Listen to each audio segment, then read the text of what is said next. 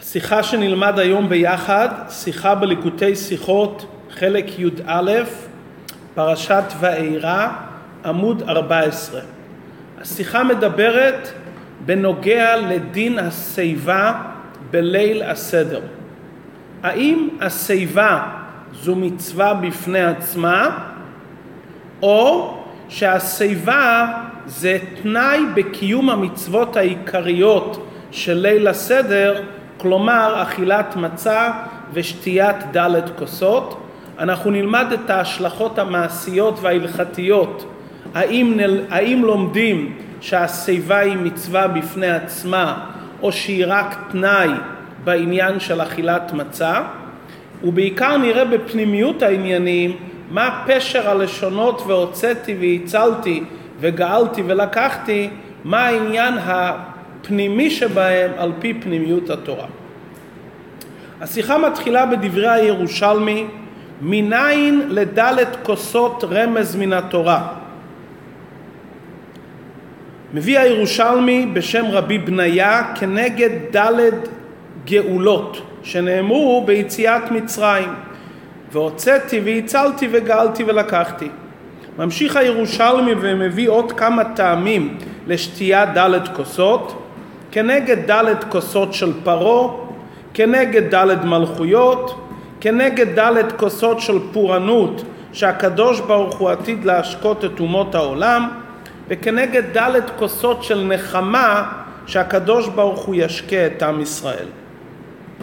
ההבדל בין הטעם הראשון שהוא כנגד דלת גאולות לטעמים הנוספים, בטעם הראשון אנחנו רואים שייכות גלויה ליציאת מצרים. חוגגים את ליל הסדר, ועל שם שנאמר בפסוק והוצאתי והצלתי, לכן שותים דלת כוסות. שמתעמקים יותר ברמז לדלת כוסות, האם זה קשור עם הדלת לשונות של גאולה, או שזה קשור עם דלת מלכויות ודלת כוסות של נחמה, יש בזה איזו השלכה הלכתית למעשה. בהקדים דברי אדמו"ר הזקן בשולחן ערוך, אדמו"ר הזקן מביא בשולחן ערוך סימן תע"ב בדיני השיבה, אימתי צריך להסב? בשעת אכילת כזית, מצה, בשעת אכילת הכריכה, כורך, בשעת אפיקומן ובשת, ובשעת שתיית דלת כוסות. מנמק אדמו"ר הזקן מדוע? לפי שכל דברים אלו הם זכר לגאולה ולחירות. שהדלת כוסות תקנו חכמים כנגד דלת לשונות של גאולה האמורים בפרשת ואירא. והוצאתי וגאלתי ולקחתי והצלתי. לפיכך הם צריכים השיבה דרך חירות. אבל שאר כל הסעודה, אם רצה לאכול ולשתות בלא השיבה, הרשות בידו. אבל מכל מקום המסב בכל הסעודה, הרי זה משובח ועושה מצווה מן המובחר. כלומר, ישנם ד' דברים שחייבים להסב בהם, מי שרוצה יכול להסב בכל הסעודה. שמעיינים בלשון אדמו"ר הזקן, עלינו לדקדק בכמה דברים. ראשית כל, כבר בתחילת הדברים, עוד לפני שאדמו"ר הזקן אומר מתי צריך להסב, בסעיף לפני זה הוא כותב שהסיבה שמסייבים כי בכל דור ודור חייב אדם להראות את עצמו כאילו הוא עתה יוצא משעבוד מצרים. לפיכך צריך לעשות כל מעשה לילה זה דרך חירות. ולאחר מכן הוא אומר מתי צריכים להסב. מדוע אדמו"ר הזקן מחלק את הדברים ונותן סיבה ואומר שצריכים להסב דווקא בדברים אלו? לכאורה הוא היה צריך להסביר מדוע לא חייבים להסב בכל הסעודה. כי אם מחובתנו בלילה זו להראות שאנחנו מתנהגים דרך חירות, היה צריך לכאורה להסב כל הזמן. אדמו"ר הזקן מבאר שצריכים להסב רק בדברים אלו. כלומר, הוא קודם מסביר את עצם עניין השיבה בלילה זה, להראות שאנחנו דרך חירות, ולאחר מכן בהלכה הבאה הוא מביא את הזמן שחייבים להסב מצה, כורך, אפיקומן ושתיית דלת כוסות. עוד דבר מעניין, שהאדמו"ר הזה כן מציין מראה מקום. הוא אומר ד' לשונות של גאולה שנאמרו בפרשת ואירא. אדמו"ר הזה כן בדרך כלל לא מביא לנו מראי מקומות. ובכלל, כשמסתכלים בפרשת ואירא, איך נאמר בפרשת ואירא? והוצאתי, והצלתי, וגאלתי ולקחתי. איך אדמו"ר הזקן אומר? והוצאתי, וגאלתי, ולקחתי, והצלתי.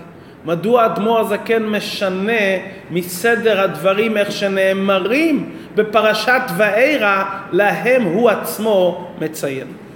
הדבר יובן, כמו שהרבא ממשיך בסעיף ב', בהקדים בירור כללי בגדר דין השיבה. אפשר ללמוד שהשיבה זה לא חיוב בפני עצמו, זה פרט בדיני אכילת מצה. כלומר, כמו שעלינו לאכול מצה כזית, וכשם שעלינו לשתות כוס עם שיעור רביעית, יש גם תנאי איך אוכלים את המצה ואיך שותים את הדלת כוסות בהשיבה. כלומר המצווה היא אכילת מצה ושתיית היין והשיבה זה תנאי, זה אופן אחד. אופן שני שאפשר ללמוד, לא, שהשיבה זו מצווה כללית בפני עצמה. כלומר, שהאדם בלילה זה צריך להתנהג דרך חירות. מתי הוא יוצא ידי חובה של השיבה ודרך חירות? מתי שהוא אוכל את הכזית מצה ושותה את הכוסות, אז הוא זוכה לקיים את מצוות השיבה. כלומר, מה שורש הדברים? מצוות מצה ודלת כוסות שמקיימים אותם בהשיבה, או ששורש העניין שיש מצווה בפני עצמה שעניינה השיבה. מה זה משנה אם נלמד באופן הראשון או באופן השני? כל דבר יש לזה השלכה מעשית. מה קרה אם אדם אכל כזית מצה, אבל לא הסב, הוא שכח להסב? האם הוא יצטרך לאכול עוד פעם מצה ולברך? כלומר, האם בזה שהוא אכל מצה ללא השיבה, הוא יצא ידי חובתו או לא? אם אנחנו לומדים שזה תנאי בקיום המצווה, אם הוא לא הסב, הוא לא קיים מצוות אכילת מצה.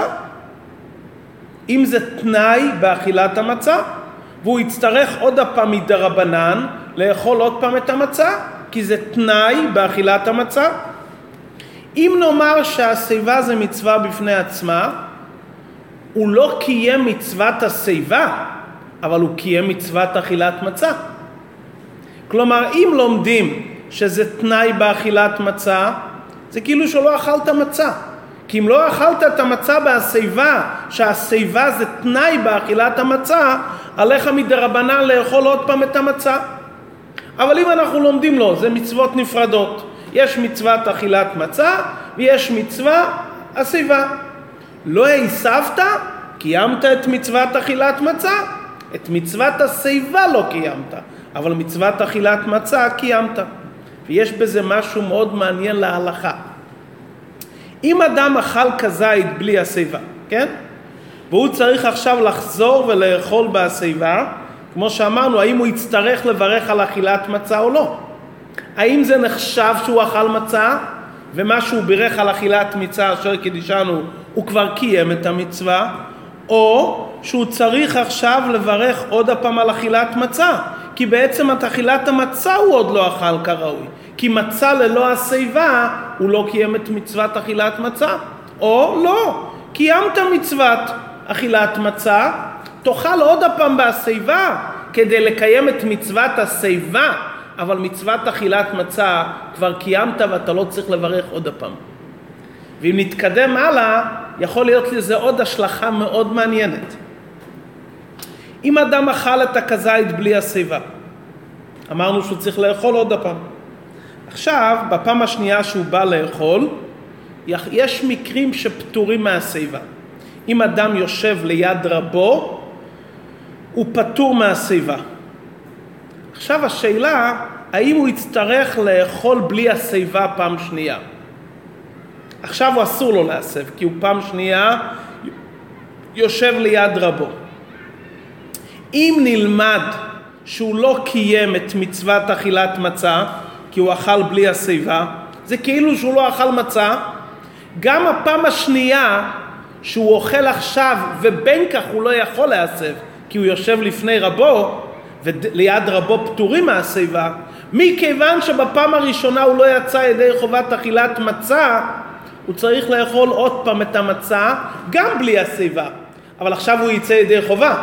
פעם ראשונה הוא אכל את המצה ללא השיבה שהוא יכל להסב, אבל זה תנאי באכילת מצה, הוא לא יצא ידי חובת מצה.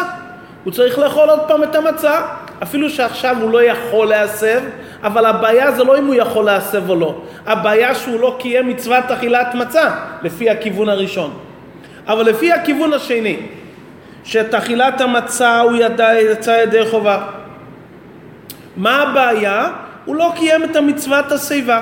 נו, פעם שנייה עכשיו הוא יושב לפני רבו, הוא בין כה לא יכול לקיים את מצוות השיבה. אז הוא לא צריך לאכול פעם שנייה. כי בין כך הוא לא יכול עכשיו לקיים את מצוות השיבה, כי הוא יושב לפני רבו. זאת אומרת, אם אתה לומד שהוא לא אכל את המצה, אז למרות שעכשיו הוא גם לא יסב, כי הוא יושב לפני רבו, אבל הבעיה זה לא השיבה. הבעיה שאת המצה הוא לא אכל כהלכתה, ולכן הוא יצטרך לאכול עוד הפעם בלי השיבה כדי לקיים את מצוות אכילת מצה. אבל אם זה שני מצוות נפרדות, את מצוות אכילת המצה הוא קיים, מצוות השיבה הוא לא קיים. בין כך עכשיו פעם שנייה הוא לא יכול להסב, כי היושב לפני רבו פטור. בסוגריים שהרבי היה עושה את הסדר בחיי אדמו"ר הרייץ, איתו ביחד הרבי לא היה עושה השיבה. הרבי הרייץ ישב לידו ואף אחד מהנוכחים לא היו עושים השיבה, כי תלמיד לפני רבו זה לא דרך ארץ לשבת בהשיבה. אז רק אדמו"ר הרייץ עשה השיבה, וכל הנוכחים, היה מניין של נוכחים לא עשו השיבה, אחרי ההסתלקות של הרבי הרייץ, למרות שהרבי אמר שנשמתו כאן ועשו לו אפילו כיסא לשבת. ואף אחד לא ישב על הכיסא, אבל הרבי עשה השיבה. כי על פי דין, אם רבו לא נמצא בפועל בגשמיות, צריך לעשות השיבה. איך אנחנו לומדים למסקנה?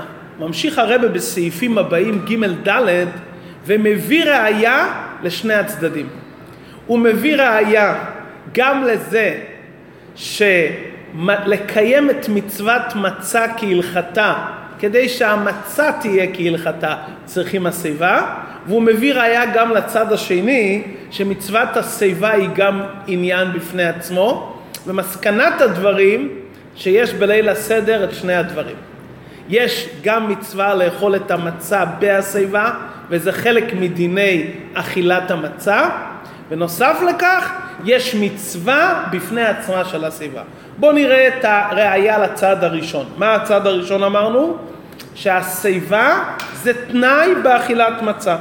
מובא בגמרא, השמש שאכל כזית מצה, כשהוא מיסב יצא. מדייקת הגמרא, מיסב אין, לא מיסב לא. אם הוא מיסב, הוא יצא ידי חובת אכילת מצה. אם הוא לא מיסב, הוא לא יצא ידי חובת אכילת מצה. על מה הגמרא אומרת יצא לא יצא?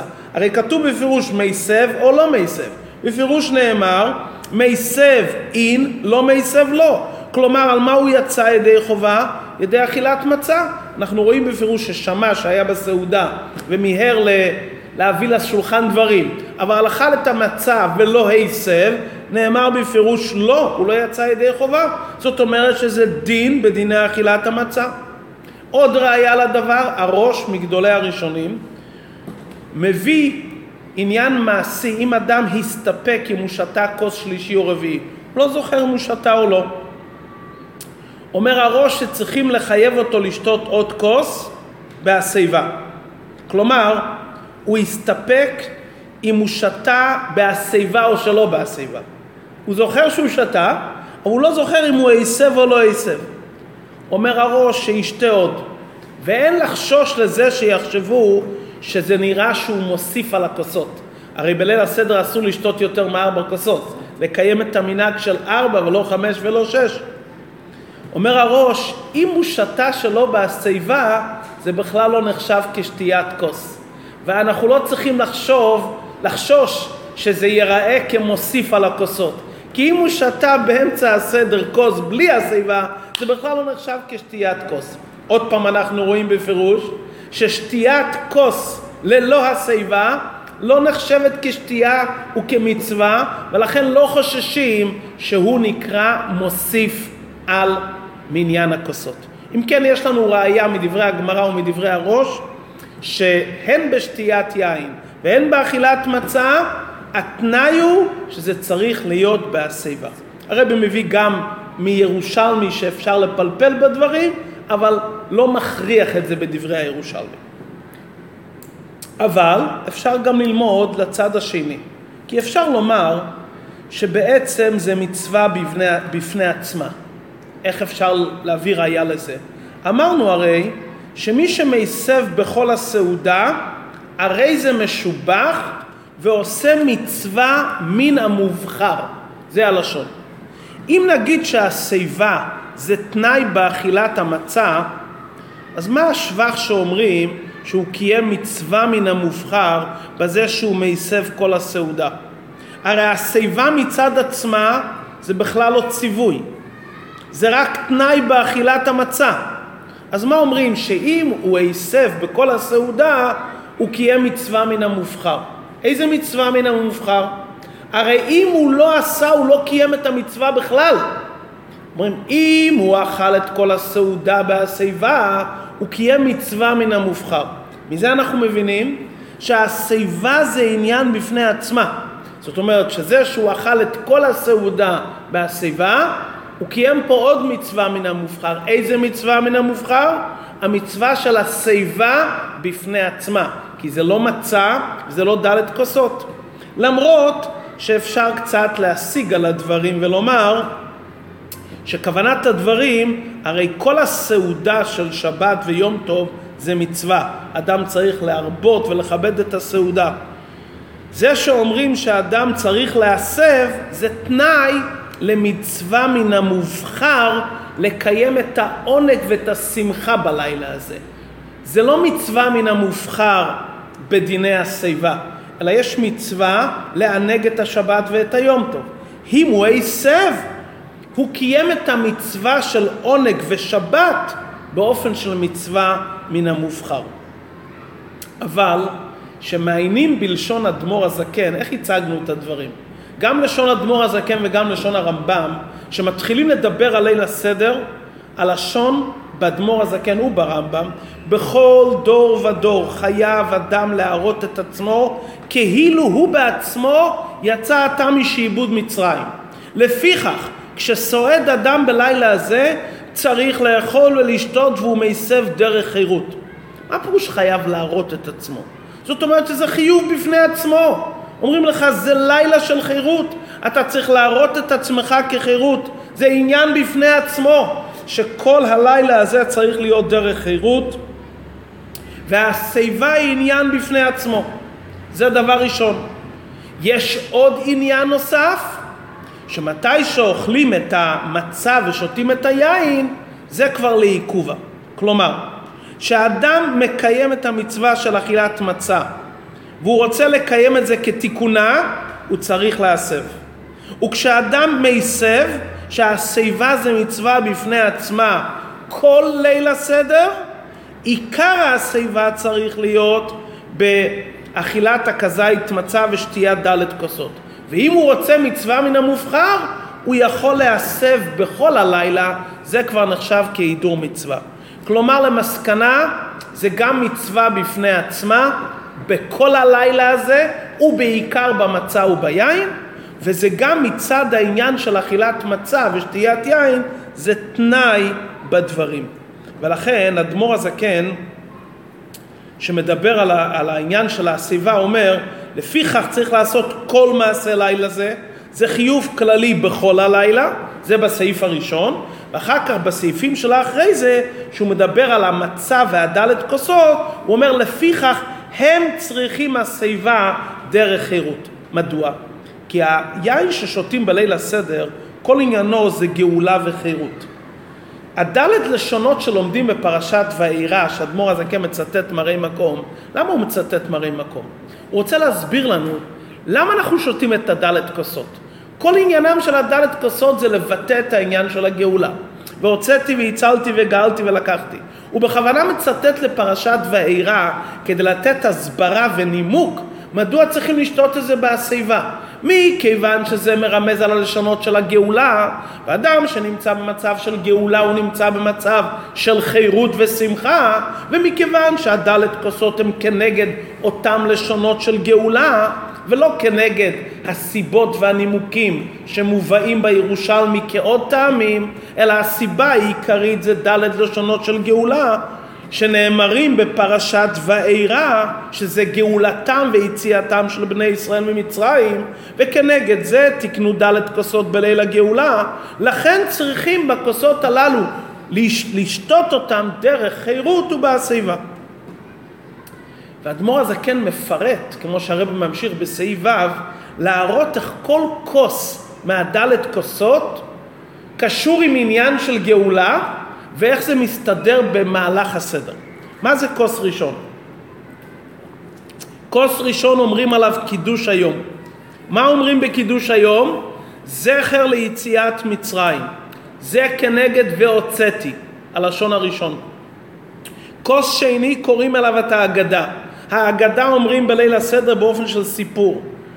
שאלה, תשובה, אריכות, זה כנגד וגאלתי, שמתארים את גודל הניסים והמופתים של יציאת מצרים, כמו שכתוב וגאלתי אתכם בזרוע נטויה ובשפטים גדולים, ואיך מסיימים את הכוס שני, אשר גאלנו וגאל את אבותינו, ברוך אתה השם גאל ישראל.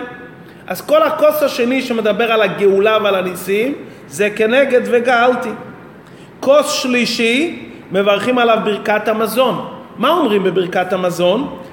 על, מודים להשם על תורתך שלימדתנו. אם אדם לא מזכיר תורה בברכת המזון, הוא לא יצא ידי חובה. זה כנגד הלשון השלישי ולקחתי אתכם לי לעם. מתי השם לקח אותנו לעם ועשה אותנו לעם שלו והייתי לכם לאלוקים? זה היה במתן תורה, היום הזה נהיית לעם.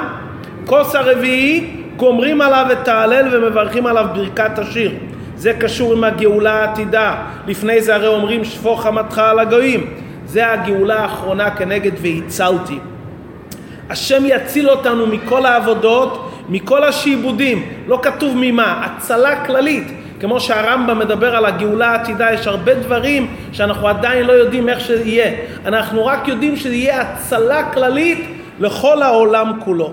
ולכן האדמו"ר הזקן מביא את הלשונות הללו לפי הסדר שאמרנו עכשיו, כי הוא רוצה להתאים את הדלת לשונות של גאולה, איך שזה מתאים עם התוכן של הלילה הזה. מה התוכן של ליל הסדר? גאולה וחירות. כי כל התקנה של דלת כוסות, הן ככלל והן כל כוס בפני עצמו, זה זכר לגאולה וחירות. עד כאן הסברת הדברים לפי החלק העיוני וההלכתי של הדברים.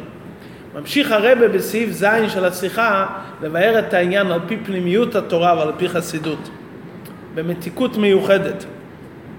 אדמו"ר הזקן מסביר בליקוטי תורה שיש ד' שלבים בגאולה, שמרומזים בה כתוב סור מרע ועשה טוב, בקש שלום ורדפהו. סור מרע אומר אדמו"ר הזקן שהאדם לא יפגום בעוונות גשמיים במחשבה, דיבור ומעשה. שיעשה תשובה ויתחרט על העבר ויעקור את רצונו מן הרע, לא להיפרד מייחודו ואחדותו יתברך. שידאג לא לעשות דברים בלתי רצויים כדי שיהיה אצלו גילוי אלוקות בדרגה של אור אלוקי מוגבל שנקרא ממלא כל עלמין. זה סור מרע. שלב ב' ועשה טוב. על מה אדם צריך לעשות תשובה בעשי טוב, על מה שהוא ממעט בבעשי טוב. הוא לא מייגע את עצמו מספיק בתורה ותפולה, ותפילה. על זה אדם צריך לעשות תשובה יותר עמוקה, למלות את האור שהוא החסיר בביטול מצוות עשה. זה צריכים תשובה עצומה, להתקשר עם שם הוויה שהוא נקרא סובב כל עלמין, ומשם ממשיכים להשלים את מה שנחסר בקיום מצוות עשה. הדרגות הללו של התשובה הן סור מרע והן ועשי טוב נקראים בשם תשובה תתאה. תתאה, תשובה תחתונה. בקש שלום זה תשובה הילאה. כשיהודי לומד תורה הוא עושה שלום בפמליה של מעלה, בפמליה של מטה, דרכיה דרכי נועם, וכל נתיבותיה שלום, שיהודי לומד תורה, הוא מגיע לא רק לממלא כל עלמין ולא רק לסובב כל עלמין, הוא מגיע לעצמות אור אינסוף שלמעלה מסובב וממלא. והיות ובתורה יש שתי בחינות, נגלדת תורה ופנימיות התורה, לכן נאמר שני לשונות של גאולה, שזה וגאלתי ולקחתי. אומר רבי הצמח צדק, שהדלת כוסות ששותים בליל הסדר הם כנגד הדלת שלבים של הגאולה. ועכשיו אנחנו נבין איך זה מונח ומרומז במילים והוצאתי והצלתי. והוצאתי מה נאמר בפסוק? והוצאתי אתכם מתחת סבלות מצרים. אני אוציא אתכם מטומאת מצרים. זה סור מרע. והצלתי מלשון צל. כל מצווה שיהודי עושה ממשיך אור מקיף, אור הסובב כל המין שנמשך על ידי המצוות, שלכן על המצוות נאמר ובצל ידי כיסיתיך. וגאלתי הולך על התורה, כי אין לך בן חורין על מי שעוסק בתורה. נגלדת תורה שיהודי לומד הוא ניגל. פנימיות התורה, על זה נאמר ולקחתי אתכם לי לעם. שיהודי לומד פנימיות התורה, פה נעשה איחוד פנימי עם אור אינסוף ברוך הוא דווקא בפנימיות התורה. כפי שאמרנו, כל מקום שנאמר לי לא זז לעולם. פנימיות התורה זה המקום שאין שם לא קושיות ולא מחלוקת, זה משהו הנצחי ופנימי עם הקדוש ברוך הוא. לכן ד' הבחינות הם מלמטה למעלה. עכשיו נבין מדוע בפסוק זה בסדר מסוים, ואדמו"ר הזקן בשולחן ערוך מביא בסדר אחר. הפסוק אומר, והוצאתי והצלתי וגאלתי ולקחתי. אדמו"ר הזקן מביא והצלתי לאחרונה. במה זה תלוי? למדנו שיש דיון בתלמוד מה יותר חשוב, תלמוד או מעשה. אם אומרים שהתלמוד יותר נעלה, ואמרנו שוולקחתי מרמז אז לימוד תורה, אז ולקחתי צריך להיות הלשון האחרון. אבל אם מעשה יותר חשוב מלימוד, כלומר מעשה המצוות, אז והצלתי צריך להיות האחרון. כי הצלתי אמרנו זה קיום מצוות עשה. בתורה שבכתב, גאלתי ולקחתי זה האחרון. כי התורה מדברת על המעלה של התורה. מה המעלה של התורה? וגאלתי ולקחתי, אין לך בן חורין מי שעוסק בתורה, ולקחתי, התחברתי עם הקדוש ברוך הוא לגמרי. אדמו"ר הזקן מדבר להלכה, לדעת את המעשה אשר יעשון. ההלכה היא חלק ההלכה שבתורה, לכן אדמו"ר הזקן מביא את ה"והצלתי" האחרון, כי "והצלתי" מרמז לקיום המצוות, וההלכה מדברת על המעשה אשר יעשון. לכן אדמו"ר הזקן מביא את "והצלתי" כעניין אחרון, כי המעשה הוא העיקר. עוד ביור יותר בעומק, כתוב בפרי עץ חיים, שארבע כוסות זה כנגד ארבעה בנים חכם, רשע, תם ושאינו יודע לשאול. והם כנגד הארבע עולמות אצילות, עשייה, בריאה, יצירה. החכם הוא כנגד עולם האצילות, הרשע הוא כנגד עולם העשייה, התם זה כנגד עולם הבריאה, ויצירה זה כנגד השאינו יודע לישון. זאת אומרת, הכוס הראשון זה כנגד עולם האצילות. הכוס השני זה כנגד הרשע, מתחילה היו עובדי עבודה זרה. הכוס השלישי הוא בבריאה, ברכת המזון, והכוס הרביעי הוא ביצירה. לפי זה יוצא שהדלת לשונות והוצאתי והצלתי וגאלתי ולקחתי זה כפי סדר העולמות אצילות עשייה, בריאה יצירה. למה בסדר ההגדה שמו את הרשע ליד החכם? הרי הרשע צריך להיות אחרון. זה ששמו את הרשע ליד החכם, כי רק החכם יכול להחזיר את הרשע בתשובה. ולכן כתוב בכתבי האריזל שעולם האצילות ועולם העשייה קשורים אחד עם השני. אף הסיטיב, מי יכול להמשיך את האור של עולם האצילות? רק מי שנמצא בעולם העשייה. עולם העשייה הוא עולם המעשה, יש בכוחו להתחבר לעולם האצילות. בסדר ההגדה והגדת לבנך, רוצים לפעול על כל הבנים, גם על הבן רשע. שמים את החכם ראשון, אחר כך את הרשע שיתוקן על ידי החכם, אחר כך את התם ושאינו יודע לשאול. אז גם סדר הכוסות זה והוצאתי והצלתי וגאלתי ולקחתי. והוצאתי זה החלק התחתון, והצלתי וגאלתי ולקחתי. בשולחן, אדמור, בשולחן ערוך אדמו"ר הזקן הוא מונה אותם לפי סדר מעלתם של הבנים. חכם, תם, שאינו יודע לשאול רשע. ואז לפי סדר הקוצות יוצא והוצאתי וגאלתי ולקחתי והצלתי. כלומר, השאלה אם אנחנו מדברים לפי סדר מעלתם או לפי סדר הטיפול בהם.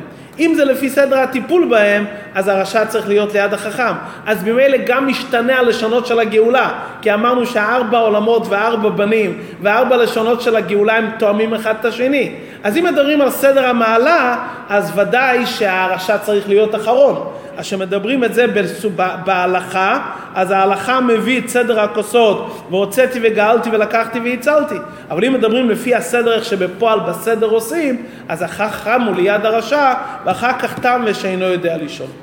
כי מי צאתך מארץ מצרים הראינו נפלאות, שאנחנו נקדיש זמן וחינוך לכל הארבע בנים, נזכה לראות בגלוי איך שכולם בנים אתם להשם אלוקיכם, נזכה בקרוב לשתות את הדלת כוסות ולראות את הדלת לשונות של הגאולה, בגאולה האמיתית והשלמה, בקרוב ממש.